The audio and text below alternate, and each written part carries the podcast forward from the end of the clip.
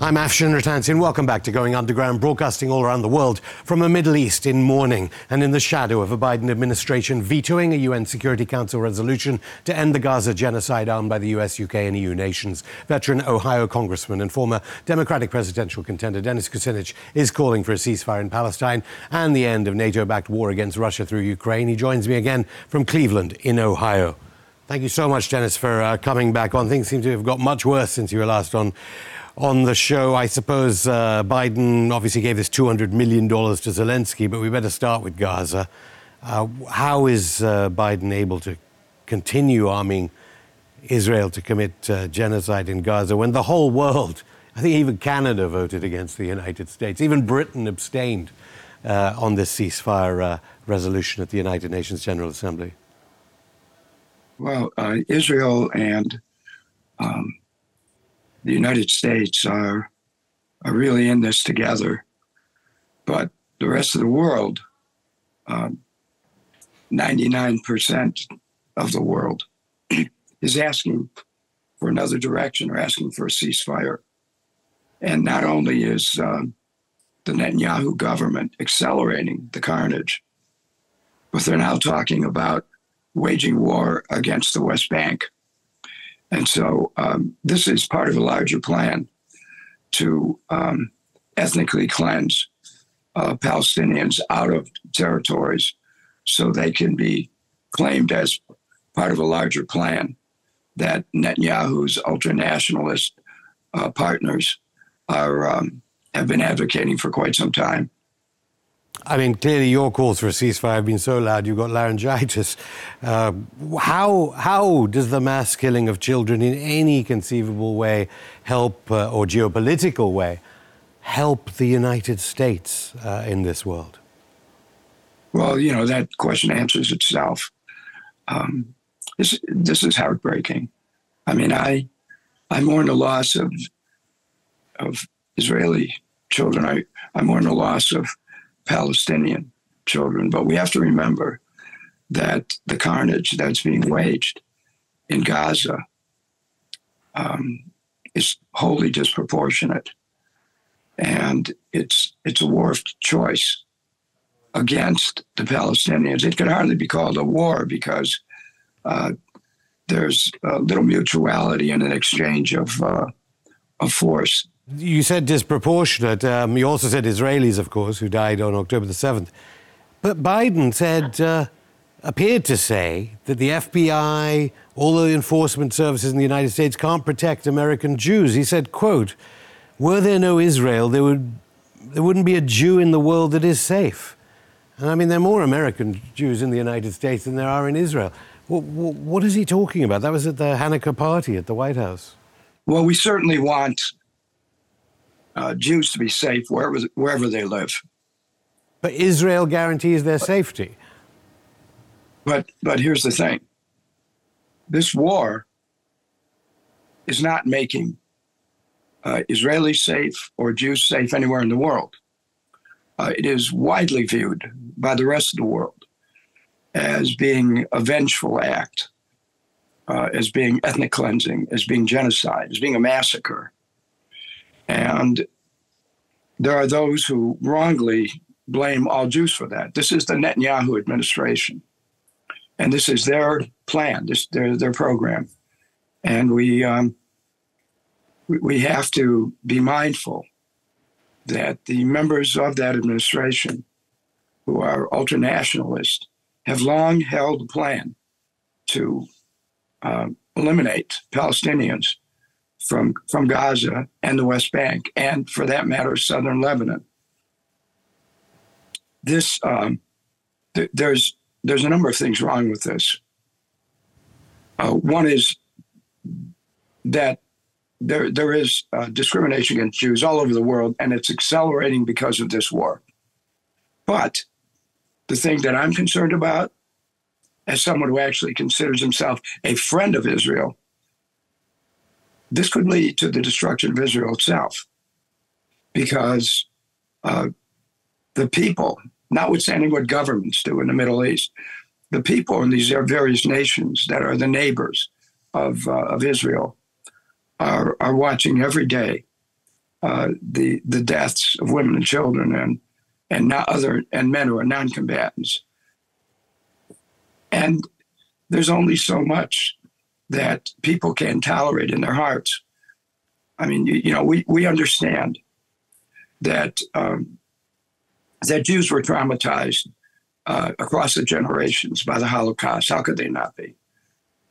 But one must not take that trauma and deal with it by inflicting the same kind of punishment on other people. And this is exactly what's happening. And it is a great tragedy, but it's a matter of choice. And the United States has been fully behind Israel. Make no mistake about it. President Biden is fully behind Israel in this endeavor. And he may scold Prime Minister Netanyahu. He may tell him to stop, but he's also providing the weapons to continue, and is seeking even more. So, I stand for the survival of Israel. I stand for the survival of the Palestinians. I think we have to be on the side of peace. That's the side that the world ought to be on. And instead, what's happening is that through propaganda and other means, there's an attempt to justify the mass killing of Palestinians.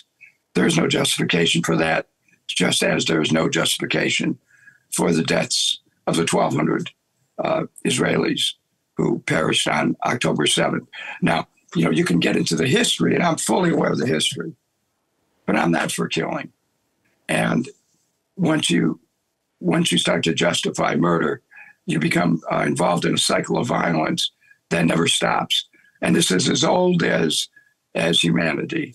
Well, we certainly, and we now hear all this information about October the 7th, separate to that. But of course, some of the most articulate voices supporting Palestine in this onslaught on Gaza are Jewish voices, and from the Jewish community all around the world, and American Jews. But this time around, if you look at opinion polls, the American public seem completely out of step with their congressmen and women. How is it that the Congress does not reflect U.S. opinion? Polls show, about half the people saying what Israel is doing is wrong, basically. It appears to be, anyway. Yeah, I would say on the issue of Israel, there's always been a disconnect between the mass of American people and members of Congress.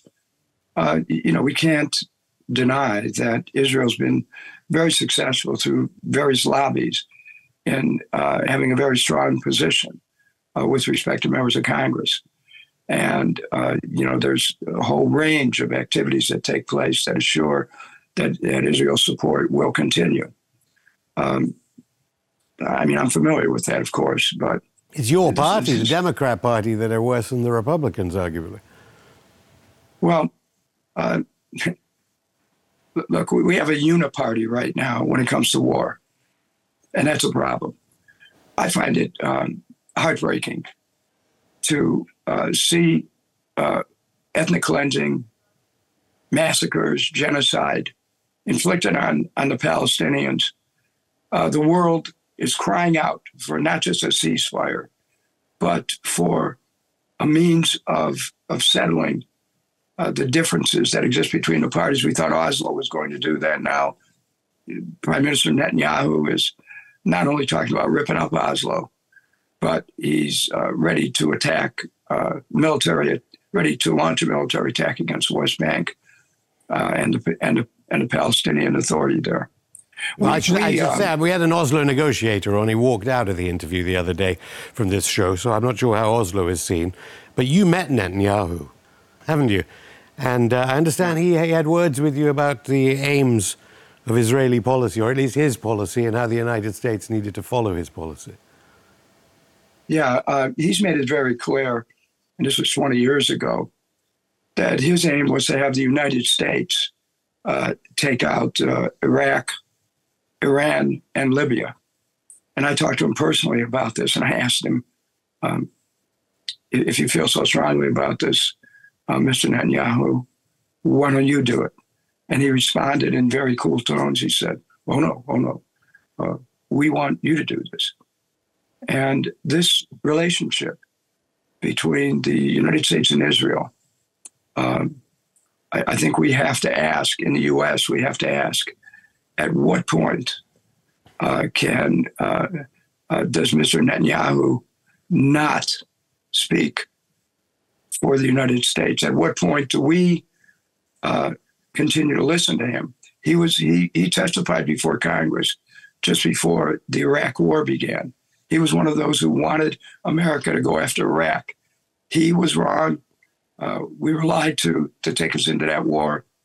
I gave over 500 speeches in Congress, not only against the Iraq War, but against war with Iran, against the attacks on Lebanon, Syria, on behalf of Palestinians who were just trying to survive. And none of it had to do with any dislike for the government of Israel, especially the people of Israel. But what Netanyahu's government has done is to take Israel in a new direction that is offensive to human rights, that's offensive to everything that's good and decent about humanity. Well, in fairness, he does enjoy massive support, of course, within Israel. I also understand that there was a plan to attack the civil nuclear program in Iran. I mean, I'm speaking to you from the Middle East. It would have an impact, perhaps environmental impact here. Yeah, there was such a plan. I spoke out against it on the floor of the House when the first elements of it appeared, when the United States was prepared to launch nuclear bunker busters on the research facility. I think it was at Isfahan. The Bushehr reactor. Let's go deeper into this. This really is a time for a reappraisal of the United States' role in the world and of our willingness to support violence anywhere and everywhere in the world. We need a policy, an international policy, that can work with the nations of the world and not as a unipolar nation, but through cooperation. And, our efforts, successful efforts, unfortunately, to cut off communication with Russia has resulted in Russia beginning to separate from the West itself. There's nothing good that can come out of that. We're creating new power blocks as a result of our willingness to participate in aggression. And, it's the reason that BRICS was created. And you know what? It doesn't work. The U.S. involvement in Ukraine was a disaster. Well, I'll stop you there, Dennis. We'll have more of that in part two. More from the twice U.S. Democrat presidential contender and former mayor of Cleveland, Ohio, after this break.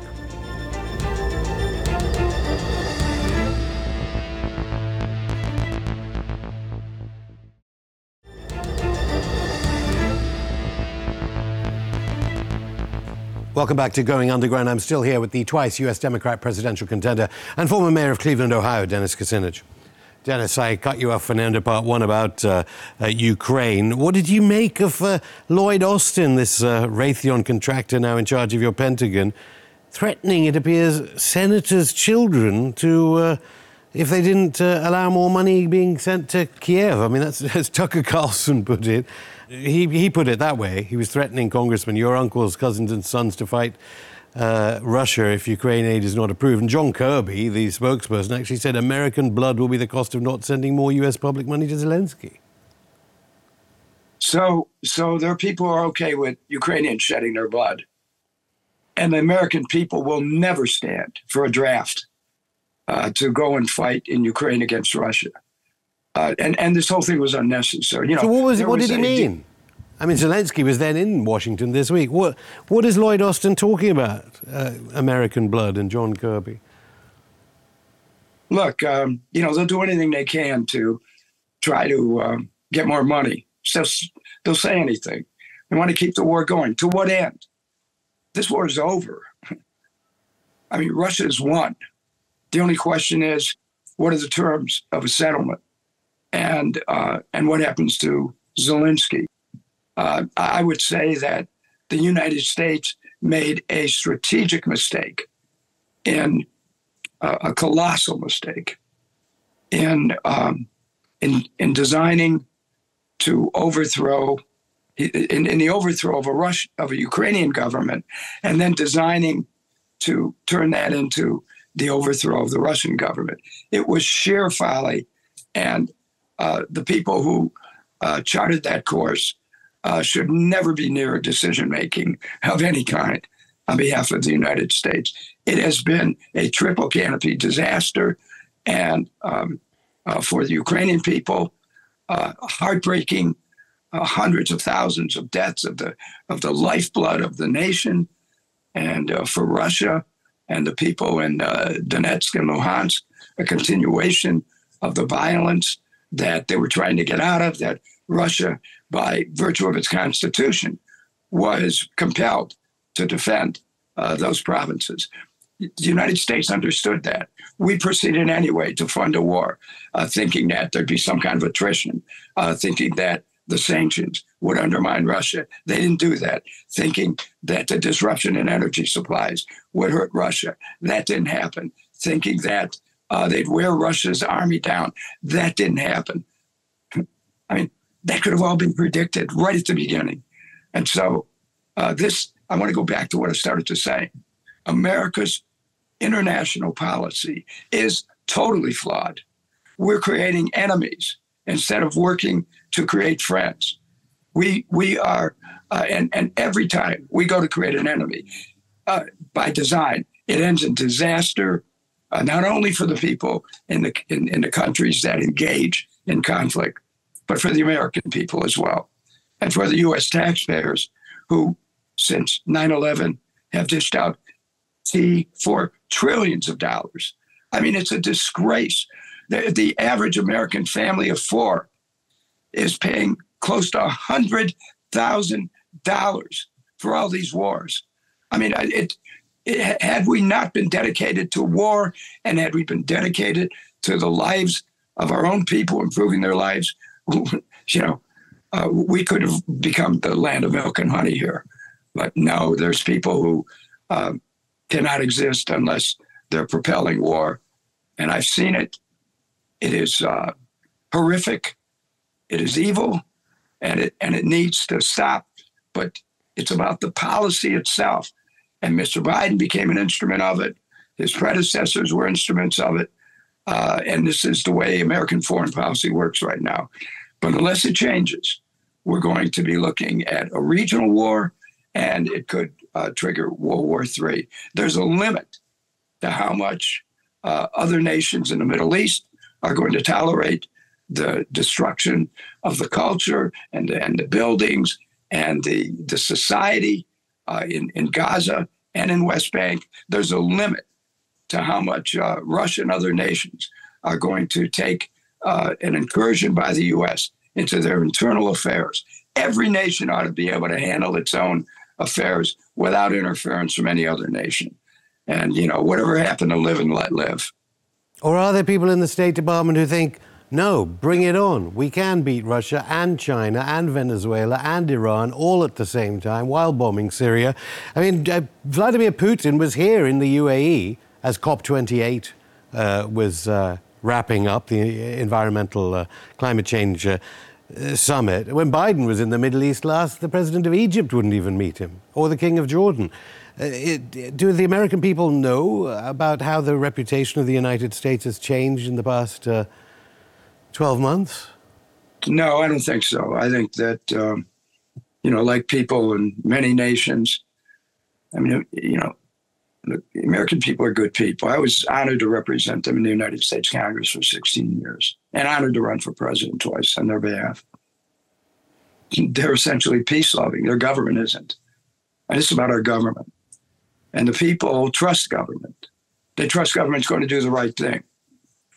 Instead, time after time, we've seen a march of folly from Vietnam on, more recently, Iraq, Libya, Ukraine. Gaza, West Bank. And, you know, how many times can you be wrong and still have credibility? But that's part of the problem in the United States. Those who are responsible for the greatest disasters are given the most credibility, and it's the Peter Principle personified when it comes to international policy. The irony of the reluctance. No, the more you screw up, the higher you go in U.S. policy making. It's the Peter Principle principles personified. The irony of the reluctance on the Hill, in the House and in the Senate to go through with more cash to Zelensky's account and more weaponry to kill children in Gaza is that it was about the southern border problem. Do the politicians there realize that there are going to be more refugees created by what's happening in the Middle East and what's happening in Ukraine that may well end up on your southern border, as did Afghans after the U.S.'s defeat there? Every war creates refugees. I mean, it is mind-blowing when you think about Gaza, how 80% of the people have been displaced. And then, you know, they're told to go in another place and then they get attacked there.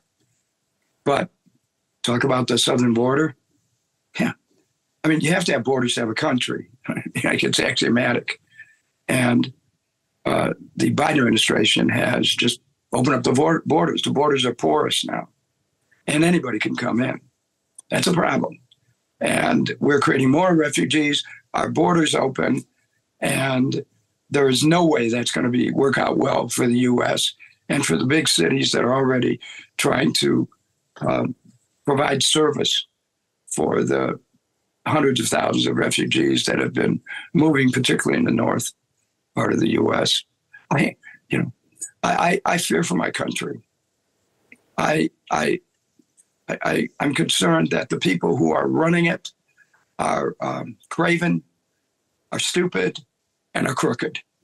And this augurs disaster for my nation, which I love and which I defended as a member of Congress in every way that I could.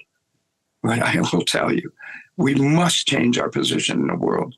We should have been reaching out to Russia. We should have been reaching out to China. We should be reaching out to all of the BRICS nations, but we didn't do that. And as a result, that will affect America's economy. It will affect the dollar. It will affect the elasticity in our economy. It will result in America's role in the world being drastically altered, notwithstanding our military power. There's only a limited amount that you can put guns on the table and force people to make decisions. The U.S. is losing whatever moral authority it had left by continuing to fuel the attacks and the deaths of the Palestinian. And again, I want to state, because every criticism of the war that's uttered inevitably brings back charges of anti-Semitism. We must proceed with respect for each other, and we must. I support the existence of the state of Israel. I do not support the annexation that is underway. I do not support the ethnic cleansing, the genocide that's taking place. No matter how you dress it up, let's get real. That's exactly what's happening. And the United States is complicit in that. If you give somebody guns to commit a crime, you get charged in state courts in this country, in America. And we're giving the guns to Israel. And, you can't simultaneously tell Mr. Netanyahu that, hey, stop it. But here's a load of weapons. Do whatever you want. Well, I mean, what does Mr. Biden think that Netanyahu is going to do with those weapons? We must stop this. It's not just about a ceasefire. We have to cease war. We have to cease war as an instrument of policy. We have to end war once and for all, or war will end us. And it's mind blowing that in the 21st century, we're still dealing with these questions about, you know, about war and justifying it. It's just finally then, Dennis, and I should say the Arab League wanted an arms embargo on Israel, which, of course, would stop EU weapons and British weapons, too. Just finally, very briefly, in the run-up to the 2024 election, I mean, clearly Trump is leading in the Iowa caucuses.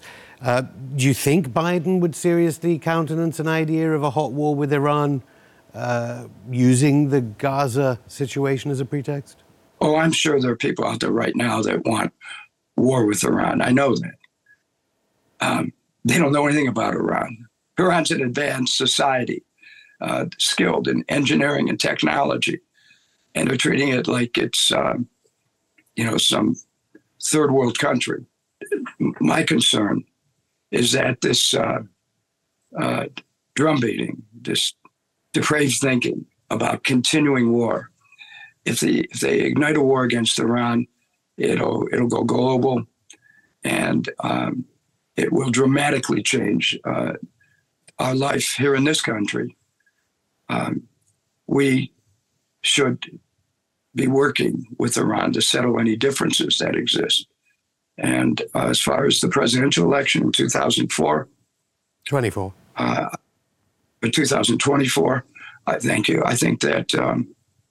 Mr. Biden's conduct of various wars, including Ukraine and what's happening in Gaza, will serve to undermine his presidency. It's going to make it very difficult for him to get reelected. At this point, I'm not making a prediction, but Donald Trump appears to be in a very favorable position to return to the White House, not so much based on his merits, which people can debate, but based on the follies of the Democratic Party on weaponizing prosecution, on continuing to make Trump an issue everywhere. I mean, the way that you defeat Trump is ignore him. And, you know, but that ship has sailed years ago. Dennis Kucinich. So, Dennis Kucinich, thank you. Thank you. That's it for the show. Our continued condolences to those surviving the killing in Gaza. We'll be back on Monday with more Gaza coverage when we get a Saudi Arabia perspective on the alleged NATO nation-armed Holocaust. Until then, you can keep in touch via all our social media if it's not censored in your country, and head to our channel, Going Underground TV on rumble.com, to watch new and old episodes of Going Underground. See you on Monday.